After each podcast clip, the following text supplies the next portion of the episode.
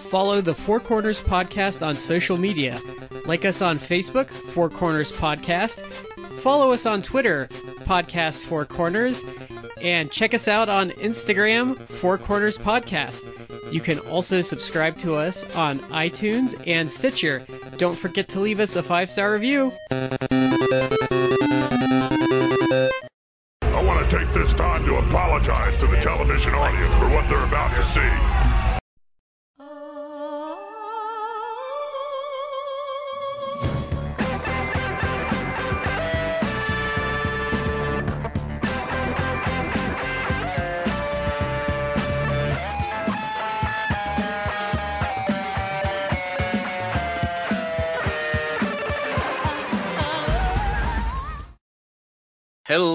Everyone. Welcome to the Four Corners Podcast. I am Shad here with Matt and Brad. Guys, how are you? Uh, doing good, Shad. Better than the NWA fans, I would say. we'll get back around to that. We want to say thank you, everybody out there, for joining us for this episode. We'll get our shout outs taken care of right here at the beginning. The first one is going to go to Collar and Elbow, the wrestling brand, collarandelbowbrand.com. Use the promo code Four Corners Podcast. That's the number four, capital C Corners, capital PM Podcast with no spaces to save 10% off your order. Our other shout out since uh, since the folks in East Kentucky are trying to rebuild, they're trying to find some way to get their life back to normal, but the shiny is kind of worn off their particular disaster. I'm going to encourage you that if you'd be willing to help with them, I'm going to encourage you to go to Appalshop, A P P A L S H O P dot org. That's a good organization, and if you're trying to donate to a particular thing, uh, instead of just general relief, they're going to know who to direct you to. With those shout outs taken care of, we're going to go over to Matt. Uh, that'd be to Orlando Colón. You know, the only thing I've wanted is Orlando Colón to wish me a happy birthday. It's actually my birthday, guys. Oh, happy it's, birthday, man. We're recording this on, on November 15th. It's actually my birthday. That's uh, fantastic. So, I don't know, maybe I haven't gotten a text or an email. or no, but you got a you got a, a DM. slick cake. Yes, hopefully that uh, I do. I actually my we, my wife did get me uh, a cake, which that was like a surprise. Uh, but she got me a, a, cake with a really fancy Sting cake topper, and it looks amazing. It went. She actually like got it like officially made from uh, someone on Etsy. Oh wow, so, that's really cool. It's really cool. She was actually um, excited about it. Yeah, and then I, she I, got me. Then she got me CM Punk like played Steve cake. I'm like, well, not everything could be perfect. Well, at least you can uh, stab I, his face with a fork. I thought that the joke was going to be when we're done with it, we can throw it in the trash. Like I thought I did. leaning in on that joke. But yeah, you know what? Any- I, you know what I find remarkable about Punk is he had let's he had a really good career and he was a big name in wrestling. And now anytime his name comes up, like by the third comment, it's always i am trying to run a business here. And I think he might have memed his whole career with that line. Uh, I'm old, I'm tired, and uh, I'm dealing with with kids who haven't been anywhere. Children. Yeah, yeah, it's like, yep, congratulations, dude. Your hissy fit has now tarnished your entire legacy. Good job. Um, so we're gonna we're gonna hit on a few things tonight, and Matt or Brad kind of uh, leaned us in on the first topic. Uh, Hard Times Three, NWA Hard Times Three came out here what was it this past weekend weekend before? Uh, last weekend this this past weekend. This past weekend. So i did a little research before we because we were going to talk about this. So i went back and found when they came back. I think we talked about the nwa once or twice. And matt and i instantly crapped on tyrus being signed and said he had no business in a wrestling promotion so they had they they they headlined what the the August pay per view with him. He was in a three way, I think. Yeah, and people were not thrilled with that. And then Hard Times three came around, and they gave him a world title shot again, which the fans weren't happy about. And then um, he won the title to the happiness of no one. Yeah.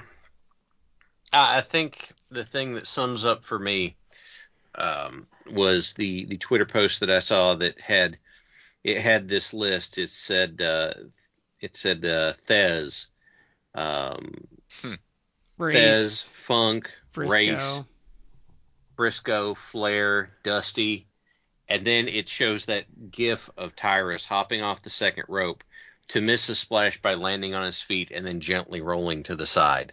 Yeah. And it's like, uh, I look at that and I'm like, oh god, Well, the like that's if you're not if you're not up for taking like missing a second rope splash, don't go up on that second rope. Just don't do it. Well, and this kind of comes on the heels of Nick Aldis and Billy Corgan, I guess, had a falling out recently, and Aldis left the company.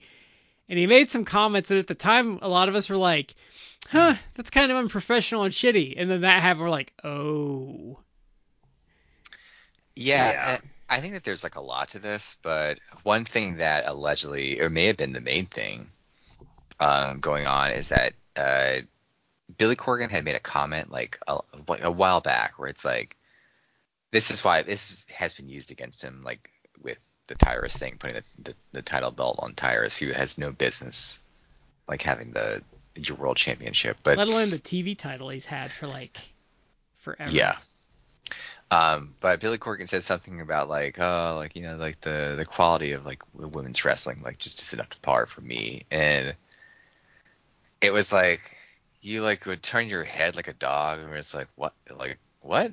Uh, yeah. And that I think there was some behind the scenes stuff, but apparently like that wasn't well received by Nick Aldis because Nick Aldis is married to Mickie James. Yeah. Uh, and Mickie, Mickie James, obviously, like women's wrestler. Uh, and there was some bad blood there. And Mickie, I think Nick Aldis knew some of the stuff that they were going was going on. He's like, yeah, no, I, I want to be done. His contract ended was ending by like the end of the year anyway. But it sounds like he was either released early or just for sure is like not going to resign, which is really unfortunate because he He's kind of like He their like- right hand man the whole time. he is a guy who like probably should have left like like years ago, but didn't because he, you know, they maybe they were paying him well, but they want he maybe he thought like well they're gonna do something here, but no, like they're not. They they haven't, and it's unlikely that they're gonna like right the ship with with Tyrus in charge. Oh, yeah. How do you I, even um, justify Tyrus? That's what I don't understand. How old is he? Is he like 45 or something like that? he's up there. He looks like he's 60. He's 40 and not wow, he's older than I thought he was. He's 49. He'll be turning 50 in February. Look, there are people that are you know, 50 plus who have who are still out there like I mean Sting's like what, 62, 63? Yeah. Like still putting on a hell of a show. Ricky and you have you have uh you have Jericho out there who's like 52, 53, I think yeah. maybe maybe not quite that old, but he's like he's definitely like 50 and and above. But he's like doing a bunch of stuff now because you know he's not only has he been with AEW obviously, but it's like he got his health, I guess, his diet and his health and everything like in check, and he looks great, and it actually like caused him to become more, more mobile and more like uh, agile and, and, and fast. Mm-hmm. So it's a good thing for him. Like he's doing some good stuff, but like Yeah. that's not remotely Tyrus. No, because Tyrus is obese. He's always been Yeah. obese. And he's at that point where he's probably running into health problems with it. But even Jericho at his age, I would never have called him obese, but he was definitely overweight. And you could see mm-hmm. you could see those extra 50 pounds and how they weighed him down.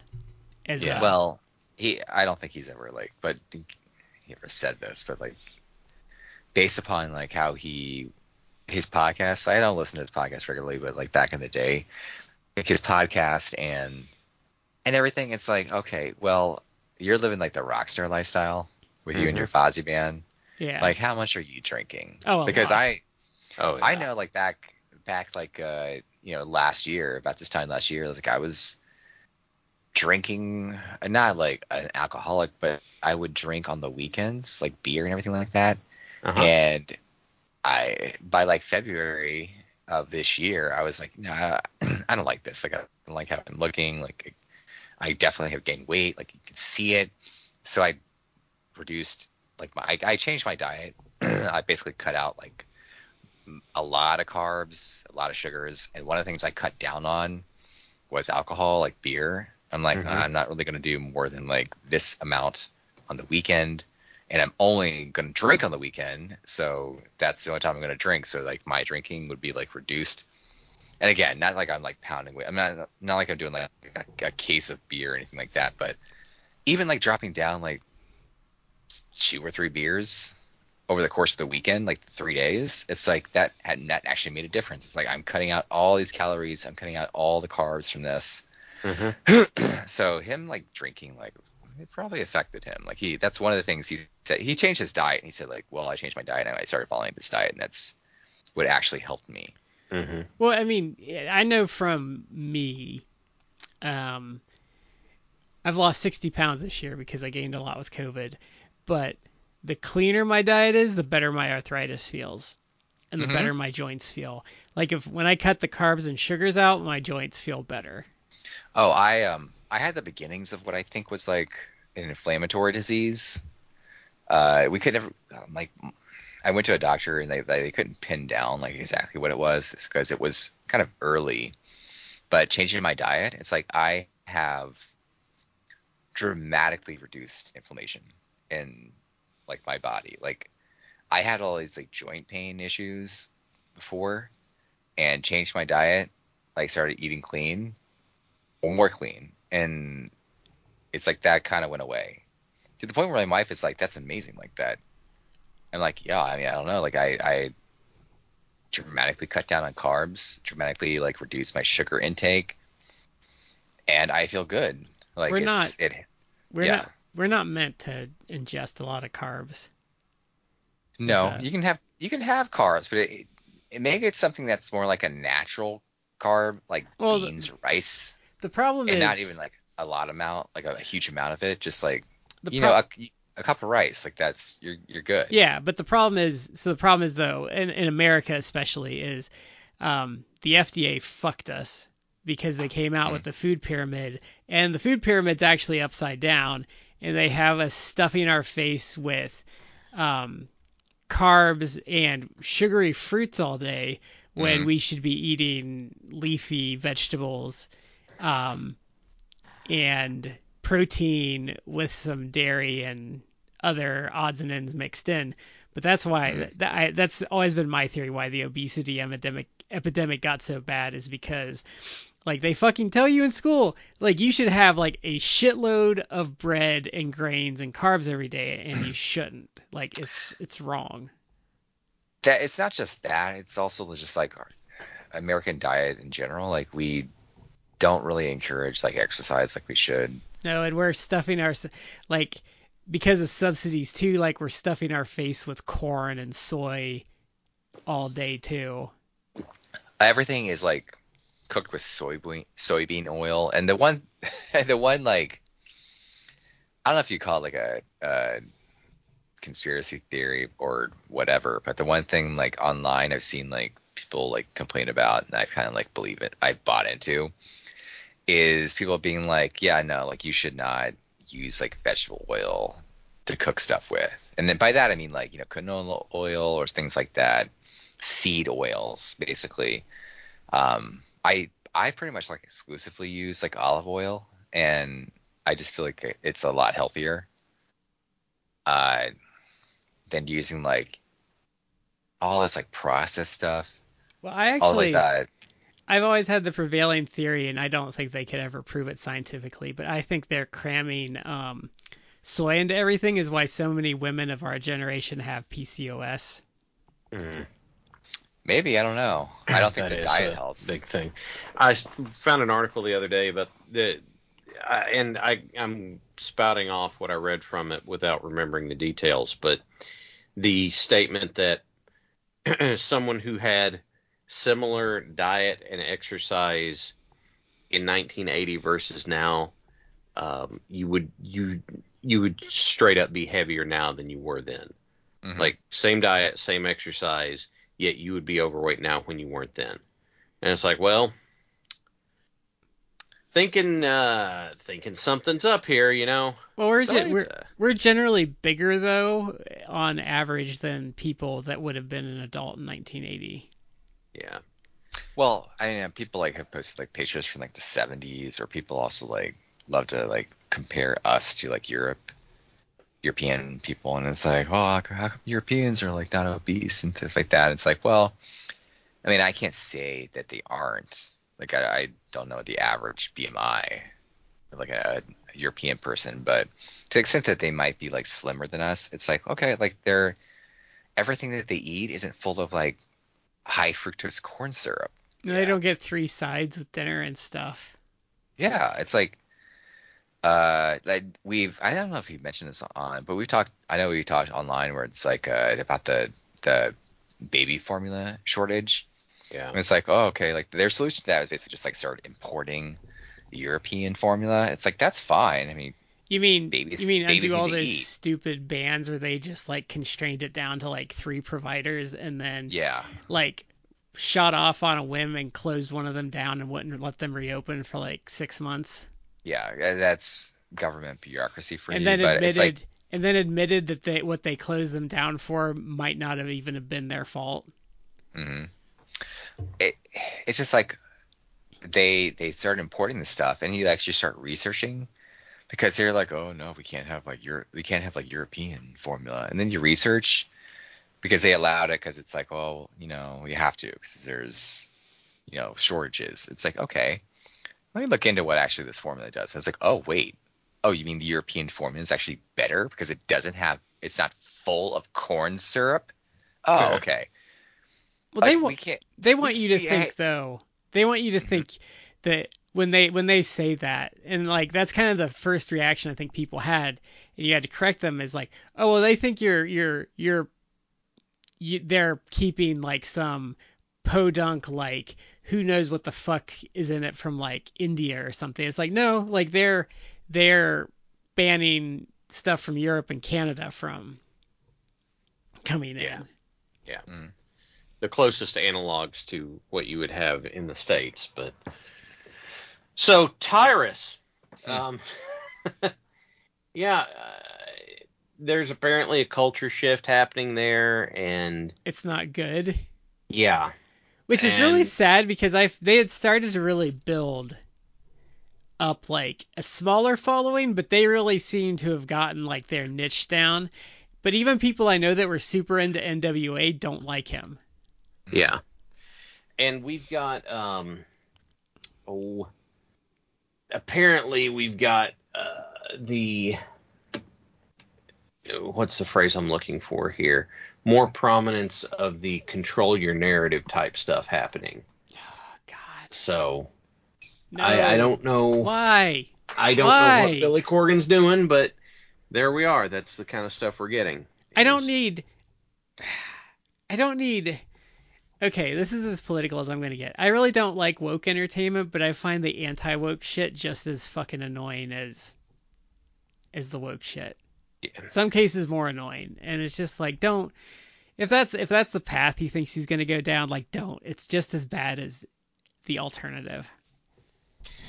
So this is it. That seems to be part of it, and so I don't know. I wish I had a. Uh, I wish I had a, a uh, something helpful to say here, but I'm just I'm out. Dust my hands of it. Um, I was even thinking about starting to watch it again because they had been doing some interesting stuff minus Tyrus, but now it's just like no. no, no. Mhm. No, rather not. So, what were we going into after after being disappointed in the NWA Okay, tonight? so this is this is um it's kind of an offshoot of last week's show, but so we decided to do a review of I guess the pilot episode for X-Men Pryde of X-Men Pryde of the X-Men, I guess is what you would say, or just Pryde of the X-Men. So this Yeah, is yeah, from like 1988 or 1989, and this is a, a failed pilot for an X-Men show. and uh, let's be honest for well, at least for me, uh, seeing this pilot, I I get why uh, no one picked it up. Well, it's Like- very um. Okay, let's let's let's talk about the positives of this show real quick. The the art and the animation for a show of that time is absolutely gorgeous and like multiple steps above what most other shows were. Okay, fair. I would say that I would I would agree with that. Like this, the the animation for the time was like top notch. It was like advanced almost. It, it looks like it was a an '89 show. It goes- This It goes The blow for blow very much with. like- Mhm. I was gonna say it goes blow for blow for the series we actually got, and in some instances I think it might have some slight improvements in areas, but um, yeah, that's I think its strength. I actually would say like overall, I I, I kind of generally agree with you, but I do actually think that this the animation here was like slightly above par Yeah, and the, the the '90s X Men show. and the intro music was a banger. I still love the '90s uh, Yeah. Yeah. one, so it's like this. The intro music was a little like mm, not not as not as exciting for me, but it's good. And it's, so let's get into the bad then.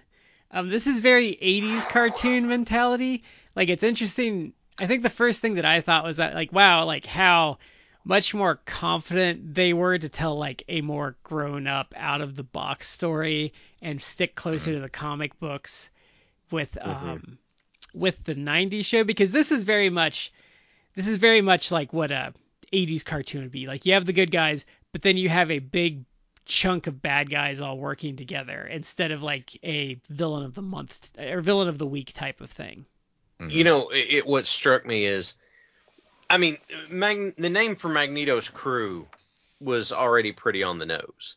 To call it the the Brotherhood of Evil Mutants, it's like okay.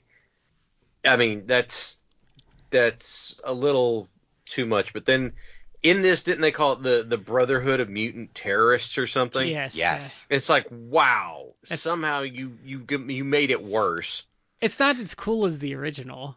No, and no, the like uh, the thing that gets me i think the worst is like some of the some of the voice acting is is fine like colossus fine Cyc- nightcrawler fine Cyclops, Cyclops- has a good voice actor, but it was not proper for him. yeah I think Storm had the same voice actually. I'm not sure She didn't talk um, much. no she doesn't but the wolverine absolutely drove me nuts You don't Why? like you don't you Why don't want to he put a shrimp on the Barbie yes. Why is he Australian in this? because I think I think like he was badly australian because I think he was Australian in Spider-Man and His Amazing Friends. like this isn't this isn't like we have an Australian voice actor doing it. This is like a caricature of an Australian voice. This is like Crocodile Dundee. Yeah, it- it's like oh, this is Kitty Pryde. She may be joining the. Oi, I don't think she ought to be here. And it's like it's it, it. There's enough mannerisms that it doesn't sound Cockney like I just did, but I mean it's it's it's bad. I read an interview where they were trying to capitalize on the the Australia mania at the time. because that was huge with kids. Well, but it was but by this point though it was on the it was It kind was of on the wane. Yeah.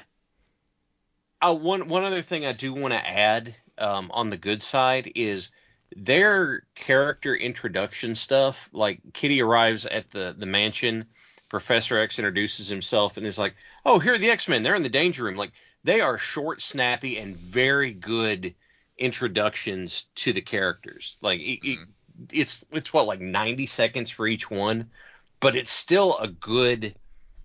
It's still a good introduction. It's a good primer And- yeah. that I liked that. I'm like, okay, cool, because I remember watching this back in '89 whenever it came up, and it's it stuck in the back of my head for years before I I was sure that it wasn't a fever dream or something. Dazzler's such a weird pick though. Dazzler was an odd pick. But it makes it makes sense. So let's talk about the biggest positive of the show um, as a whole. So I did not realize until I watched this, like all the way through as an adult, I was like, oh, this is they based the arcade game off of this. they did. They apparently did. I, I, so I don't know about you guys. I had never seen this. I had seen I it. also- I'd seen bits and pieces of it a long time ago.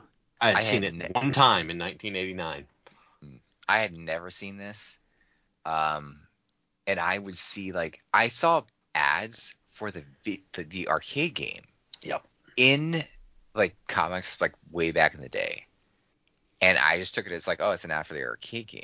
But I didn't realize that yes, this is like the inspir the, the the pilot didn't go anywhere, but this is the inspiration for the arcade and game. there's even voice lines from the from the show in the game, like the "No one can stop the blob" is in the game.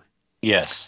I, I would say that the, to go back to like the voice acting, like generally I don't think the voice acting was great, but it's also like it It's The 1980s lines- quality. the line said by some of the characters sometimes like I don't think was great either. Like for example, like the first couple minutes when you you see like Magneto freed from like a government transport oh my god. and he's like, "I am Magneto. Let me go. I command it." It's like And the the, the general in charge of the convoy. Oh, Oh, my god. it's like over the top racist where it's like mutants don't deserve to live and it's like You shouldn't be okay on this planet. I can't wait till we put a bullet in your head. And I'm yeah just like, The problem Whoa! with that though is they didn't they didn't really address like they didn't they didn't give you enough context for like that racism to really hit. they didn't um but it was like the the, the language used was kind of like odd but it's also like Magneto too it's like i- if he said that I let me go I command it it's I if I was like the the guard I'd be like yeah no, No. I, I'm okay like I'm not doing that like no You- I'm not letting you go you will release me. I But- I am a ma- powerful So magnet. so we did Yes. have Oh, we did But have that is- some we did have some very that's very like eh, if you think about who this was made for it was made for like kids like prepubescent like teenage boy i guess boys not teenage boys but boys and that's like how like simplistic they like their stuff like kids like their stuff it's like i am magneto i am all powerful release I am bad Yeah. guy. By the Yeah. way, you we mentioned the X Men arcade. I do have what I think is probably the most iconic sound from the whole thing right here. If you're ready, yes the So- the Colossus, uh, the Colossus uh, super ability. So it, it's actually pretty well cast. If because I'm looking at the casting list right now, like some people I don't know, but so you had Michael Bell as Cyclops. Um, if you if you don't know him from anything else, he was Augur in Inhumanoids. Okay. Um, you had Alan Oppenheimer as the Blob and Colonel Caffey. Um, he's been in a shitload of stuff. Um, Neil Ross, who was Springer in Transformers, was Nightcrawler and some other voices. Um, Pat Fraley was Pyro. Uh, you would know his voice. Dan Gilvezan is, was Colossus. Now, you don't know who that is. He was Peter Parker in Spider-Man and His Amazing Friends and Bumblebee. Mm. Wow. And then um, Frank Welker was Toad, and Lockheed, and Professor X was John Stephenson. I know I know his voice from something, but I, I'm not sure where. hmm. So I'm not sure. the biggest one is like Kathy Soucie as uh, Kitty Pryde and she's been in like a million things yeah, Right. I okay. It's One a very, it's a very, it's a very 80s voice cast. Yeah, one thing that did throw me in the course of this, by the way, and it, I did not remember this from the first time I saw it, but Wolverine calls Kitty Pryde a kid, and she goes, "I'm not a kid, I'm 14," and I was like, "Whoa, what What? Yeah. She's 14?" As a side note, if you, Professor, you're calling her up. It's like, hey, do you want to join our, our like stairs down death regularly crew over here? If you want, um, also if you want, if you want good interviews, like look up BotCon panels with um, Neil Ross and uh, Dan Gilvezan because they're hilarious. Like the stories they tell and stuff. Neil Ross in particular is a good storyteller. Okay. It was just a, uh, looking you know, him some. up oh go ahead No, no, it's fine. Go ahead. uh looking him up uh brad like John Stephenson who you know voiced uh professor x like did a shit ton of of like actual like uh animated stuff or voice acting things like that Okay. all the way down to like looks like 2004 was like maybe the last thing he did. Then he passed away at the very old age of like 91. He actually, oh, actually, he did stuff until like 2010. Oh, he was in The Hobbit. That's where I know his voice from. Mm. Oh, he was Mr. Slate in some of the newer Jetson stuff. Okay, uh, Brad, I just found the behind the scenes thing about the. You were right about the Aussie wave thing.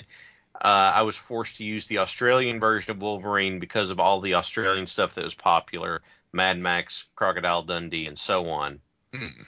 That he was an expa- expatriated Australian. Um, man, Ooh, Matt, you'll you'll be interested in this. So, um, John Stephenson was Captain Mike Murphy in Sealab 2020. That's Not amazing. not the Adult Swim one, the show that they parodied. Oh, wow. He's from the original show that they they redubbed from the 70s. He was Oh, Captain wow. Murphy. That's amazing. I, I'll be honest with you, I, I never saw it. I, I saw some Sealab 2021, which was funny, but I never saw the uh, the original. I imagine it's not good. there was a lot of uh, there were some times in my childhood where um, I would stay at my grandfather's house, and you know, my grandfather was a you know very good man, that sort. But it was kind of like, well, I'm not exactly sure, you know, what we ought to do. I don't have a whole lot for you. So he he got Cartoon Network on his uh on his cable package. So I ended up watching a lot of like 70s era cartoons, and I was just like, "Ooh, wow, wow, these do not come." You know, here I am in the mid 90s watching them, and it's like in my comparison, I was just like, "Oh, ma- like the Adventures of Benjamin Grimm, where a, a skinny teenage Ben Grimm would turn into the thing with Oh, his God. thing rings and stuff." And, and the Fantastic Four show, which was basically just Galactus and the Mole Man, is all I, you know, some of that 70s stuff I look I'm just like wow okay like that that was that was like low hanging production the Hanna-Barbera stuff really got to me but No, Hanna Barbera. I think Ruby Spears is worse than Hanna Barbera, but Hanna Barbera, even as a kid, I always thought Hanna Barbera was low rent. And like, yeah if you're getting like a Top Cat, it was like, God, this isn't even like Looney Tunes or like bad Looney Tunes, like um Bunny and Clyde or whatever, bad. But like, it, I always saw it as third rate compared to like Disney cartoons or Looney Tunes.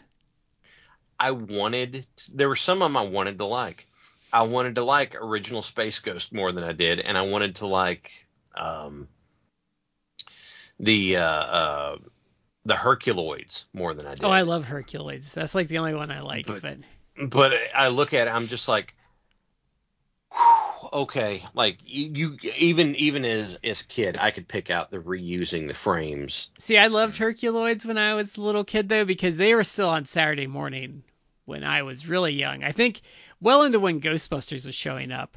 But um, I you know I liked dinosaurs as a kid and stuff, and you know they were dinosaur-ish, so I always liked that show. Yeah, but it it like the concept I really liked, but then it's like, hey, we're just using the same animation every time. Here's the sort of rhino looking one shooting the stuff out of its horn. It's the exact same frames you saw, you know, 10 Huh. minutes ago because the episodes were only 15 minutes long. I'm surprised they they've never um tried to like redo that with like modern animation and storytelling. Like there's um cuz you there's really some good stuff like cuz that can be like in a post-apocalyptic setting. Like there's a lot you could do with that. Yeah.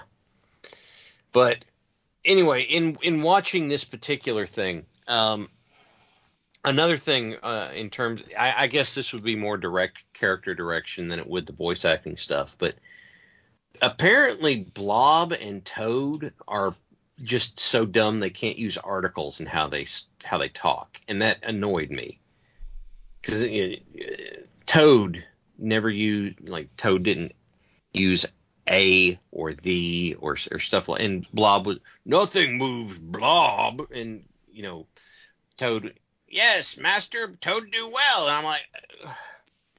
no these are not it supposed to- mystery. Calling and and like yeah, I did good, Mister. And it's like it was very odd. It was like uh, this is really going back, but it was almost like an Edward uh Laurie voice. yeah for Toad.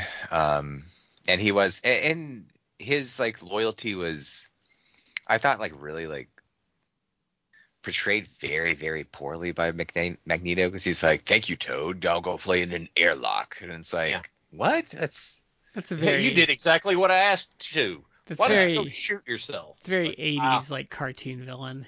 Also, Yeah. did you keep a running track on how many times Magneto kicked Lockheed, who was for some reason on Asteroid M? Uh, yeah, I didn't really get that, but I- like, hey, we have a space dragon. Oh, I- we have a space dragon? Cool. Kick. you were just uh, you were just kind of like commenting about that. Like, what what what was your overall Im- um, impression about the uh, Brotherhood of Mutant Terrorists, as they they were called? Uh, more than half of them were just dumb muscle. And I'm like, they were they were, but half of them were actually I think like low key terrifying.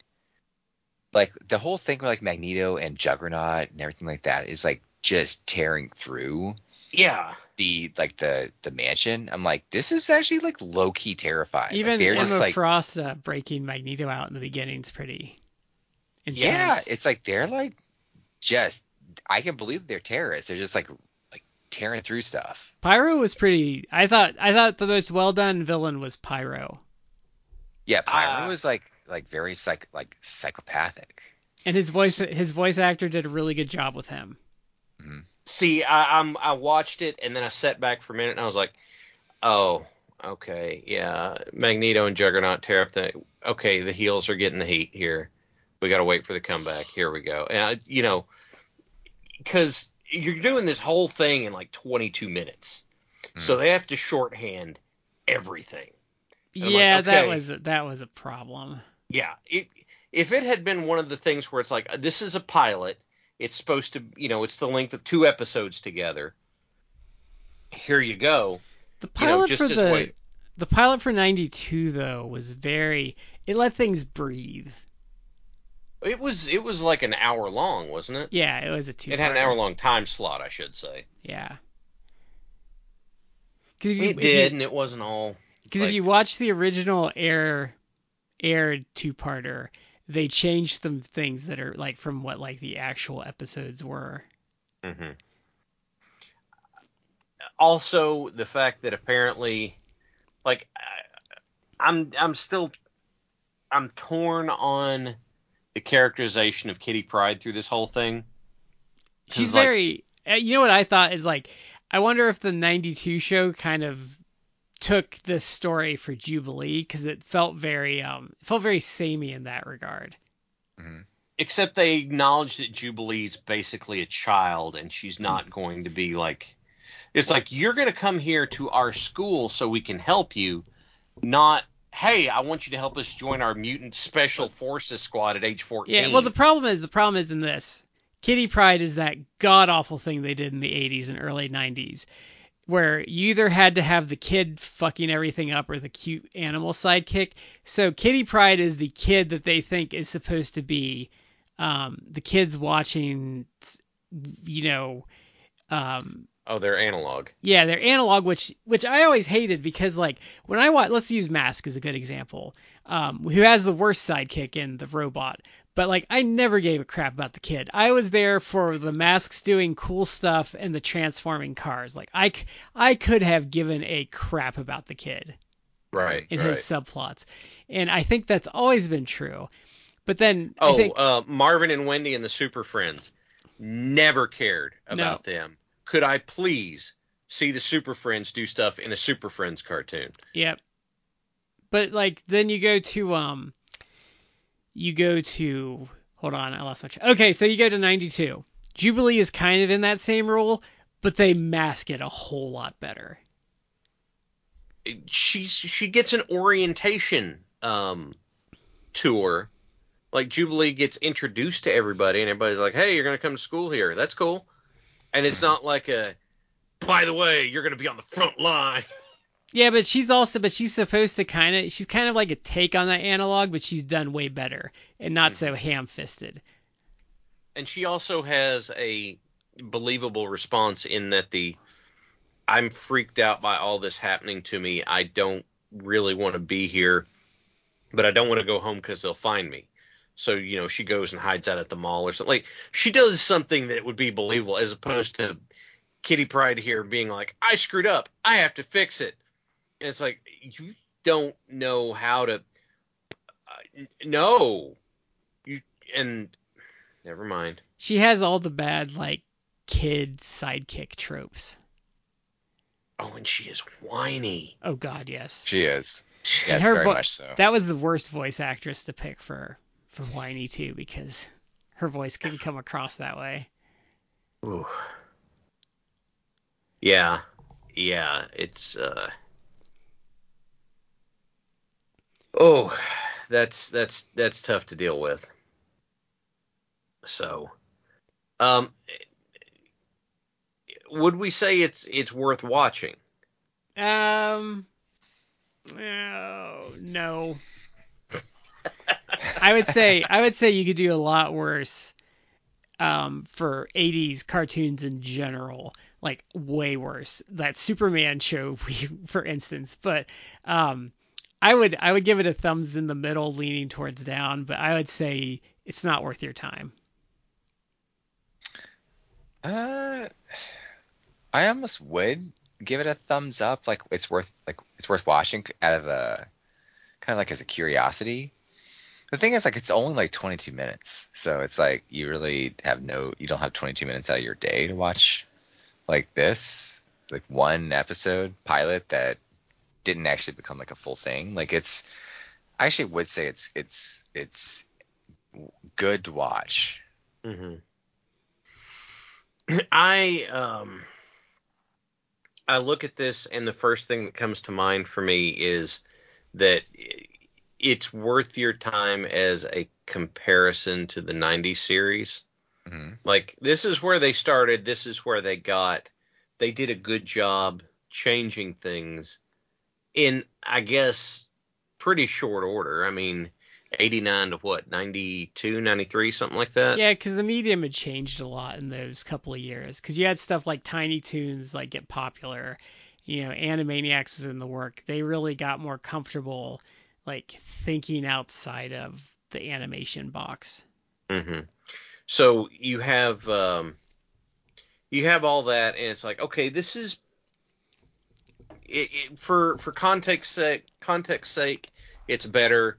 And the danger room sequence, I think, is really cool. The ending sequence, by the way, just absolutely annoys the hell out of me because oh, we're on Asteroid M. We've got to go stop Magneto, and then they just peel members off. They're like, Storm, make sure all the air doesn't get out. Uh, Dazzler, you fight Pyro.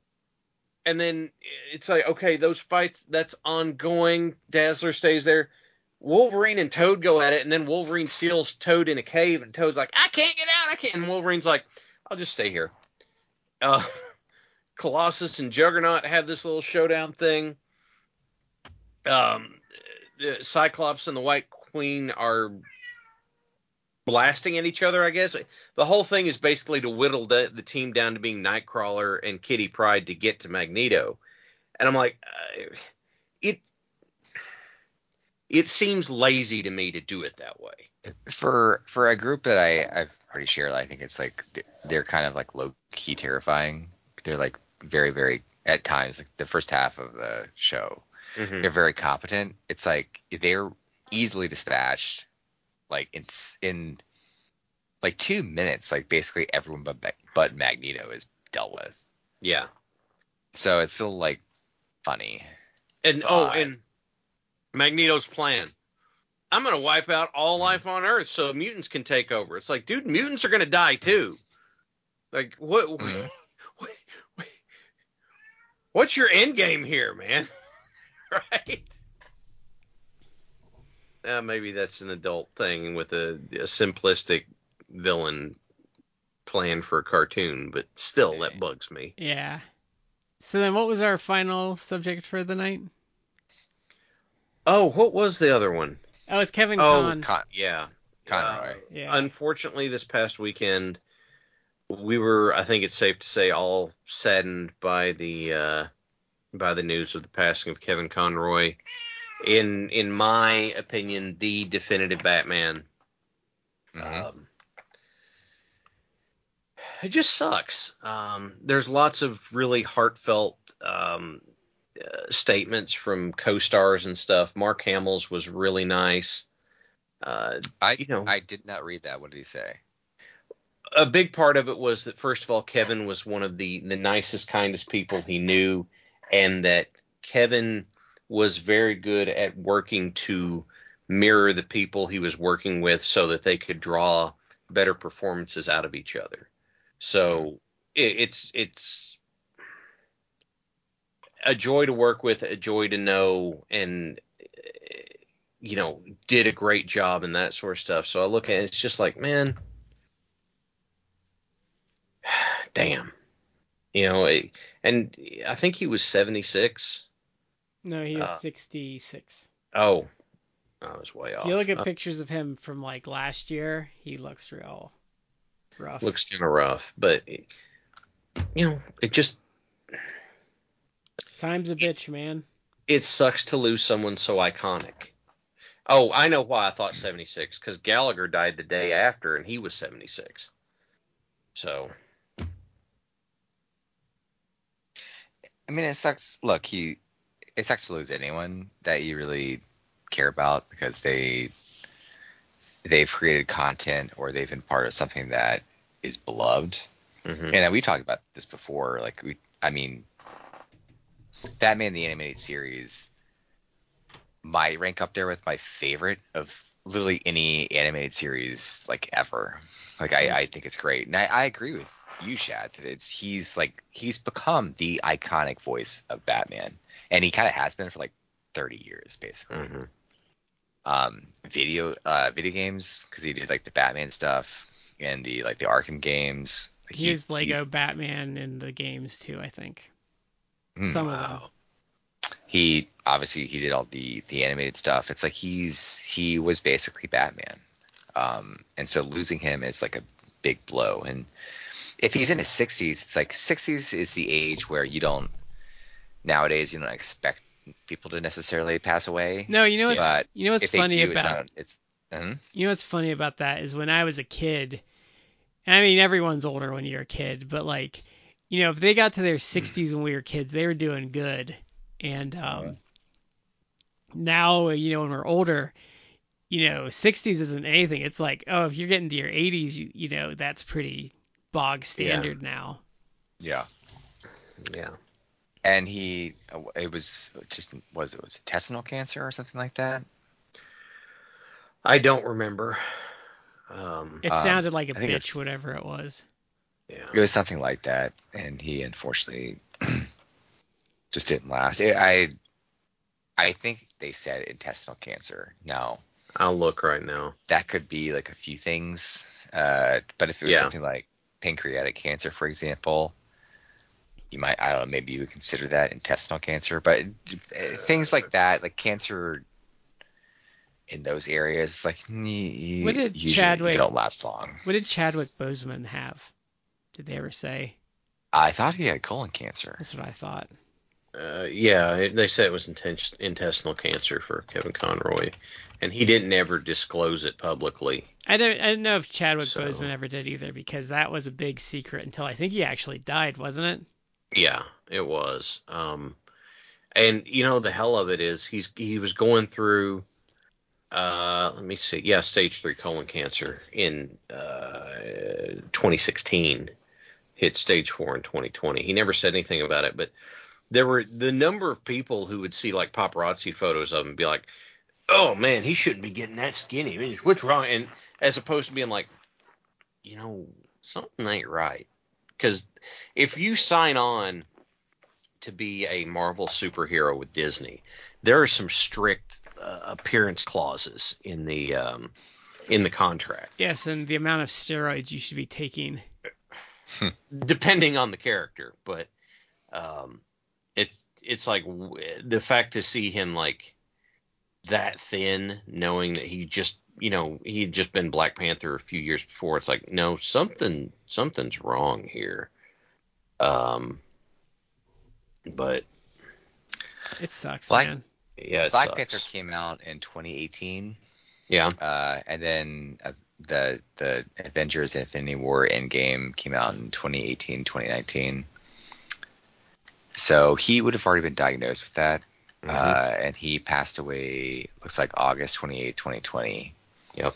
So it's like he was very much in the middle of that battle, Mm-hmm. uh, and he was still putting out that content. And maybe he didn't anticipate him himself passing away, but he at least like left something that's like a a, a lasting legacy. Mm-hmm. So it's like people can't be, just be happy with that. Like people, like it's it's very sad that he died. I don't. I, I wish he had not passed away because I think he was like a really emerging, like young talent. Because he passed away at 43. It's like he could have had like years, years. Like Yeah. I mean, and by years I mean decades more of entertaining he could have done. Mm-hmm. But if you know, he he at least left like an enduring legacy. He played like Black Panther. Uh, he what was what was the other one he did? He played I'm not sure. No he uh 42. He played Jackie Robinson. It's like Oh. it's like do like he he left a very in, like he imparted like a legacy upon people. Uh, and we've talked about representation. It's like uh, I mean, he played Black Panther, and a lot of people, like kids who were you know African American or basically non-white, like they have he latched onto that. It's like, well, I can be a superhero too, and it's like, yeah, like why hold on to that? Like Mm-hmm. you want you want kids to embrace comics or embrace superheroes or things like that. So it, it's really good that he was like the face of things for a time, and sad he like, passed away. And speaking of representation, uh, we should also mention that I didn't even know this, um, and I would say like I should know that because it should be about like the work, not necessarily like your your personal life, but I didn't know that Kevin Conroy was a member of the LGBTQ community. He was he was gay, and Mhm. I I didn't don't- know that. I, Not that he was kind of one of those guys that I don't think anyone like fan wise knew a damn thing about him outside of like acting. He kept his personal life at least publicly Mm-hmm. very quiet, and people who like work with him, like I guess, knew when he wasn't like he wasn't like he wasn't in, in the closet. To go back to like an old term, he wasn't in the closet. He no, like it, was. I it guess just seems like it was like a. I think it would be like he he wasn't hiding it, but if like some fan asked, he'd be like, "It's none of your fucking business." like I think that's I think that's more like that. I kind of figure that at least looking back, that's something that not never even entered my mind. It's just you know Kevin Conroy does this awesome Batman, but you know, Kevin Conroy's Batman. Yeah, that that's all I cared about. Um, uh, and so you know the the fact that's whatever, man. It's actually a rare quality now for um celebrities to not overshare and like ruin their work with their stupidity on social media. So I think that I, I like that. I, I think that I think that people shouldn't necessarily know. Like you should keep some things private, in not necessarily like things like that per se, but it should not be like your entire identity. no, you, you know who I appreciate now that's like that. I mean, he's had his troubles in the past that were well publicized, but like Robert Hmm. Downey Jr. I don't know a damn thing about Robert Downey Jr. and I appreciate Hmm. that. Like I don't need Yeah, to don't- know I don't need to know what he thinks about the traffic on the freeway today. Yeah. Yeah. it, it's like I like Zachary Levi. Zachary Levi's statement has been like the stuff that I, you know, I follow him on Instagram and stuff. The stuff I hear about from him are trying to be positive, trying to be like, hey, you know, suicidal ideation's bad. You know, if you're if you're depressed, look for help. Um, you know, it, it's you know, and you know, you should you should try to be a good person and and you know, be kind of you know that sort of stuff. It's he's he's not like you know here I am with my smoking hot wife or anything. You know, he's that's not a big thing for him. Um, it, kind of similar to that. He shares a little bit more, but it's not you know, um, whatever. I'm losing my train of thought. so No, I mean, I in general, like I think that a lot of times people like tend to overshare mhm. on social media, and it's like you should probably not do that. You should, you know, just keep your life your own. Um, but to the extent, I do think to the extent that you're gonna be open about things, like I think that if you if you want to like share some things, and I don't feel like Kevin Conroy ever like shared his like sexual orientation, for example, but to the extent that it's like you're gonna share, like if don't make it like your entire identity. I think that's what that's a problem that people dive into. Like they make it they make like a thing about their life, like their entire identity. Well, I think hmm. I think another problem from their perspective I see that I feel bad about is there's like a pressure on them hmm to like make statements and make declarations and like to me it's like you're not owed anything from anyone. Like you're not just because you watch like some movie of theirs like you're not you're not owed their stance on something or like a certain insight into their life or or things like that. And I Mhm. see that pressure a lot now with social media and it's I really just don't like it. Because you know, you know like here's a great example of someone who's kind of outlasted a lot of people on YouTube is um James Rolfe, the angry video game nerd, because he doesn't share his personal life. He just does his thing and he does not like delve into drama or like that stuff. He just does his work and moves on. hmm Yeah, he'll acknowledge other stuff, but that's really about it. Um, the number of people who have been run off of YouTube because of stuff like that is, well, I mean, you have kind of have more access to people whose that's their primary platform. But, Yeah. but anyway, it, yeah, sucks losing Kevin Conroy. Yeah. Um, it's it, you know there's there's not a lot of uh, named celebrities and stuff that you know kind of it actively kind of makes me a little sad to lose them. You know, Robin Williams, it sucked to lose Robin Williams. Um, it sucks to lose Kevin Conroy. It's gonna really suck, to, you know, when the day comes that Mark Hamill's gone. But Oh, that one's gonna suck. yeah, but it, it you know, it, this is one that you kind of like, and you're like, oh god, you know, that's this one sucks. You know what? One of my my favorite Mark Hamill performances ever was um Cocknocker and Jay and Silent Bob Strike Back. I uh, why do they call you Cocknocker? It's a funny story, by the way. but Um, um, I loved him doing the. Uh, I loved Mark Hamill doing the trickster for the Flash stuff because he did it in the original Flash uh, series, and then he just did the exact same thing whenever they brought it back in the uh, the CW Flash. So that was it. it there, it was basically the same character. So he's done a lot. Mark Hamill's done a lot of stuff as a voice actor. I think he's actually probably gonna. I mean, if you took Luke Skywalker out of it, I think he'd be more remembered for his voice roles than his acting roles. Mine is Luke. Uh, that'd probably be true. Like he's he's basically remembered as Luke.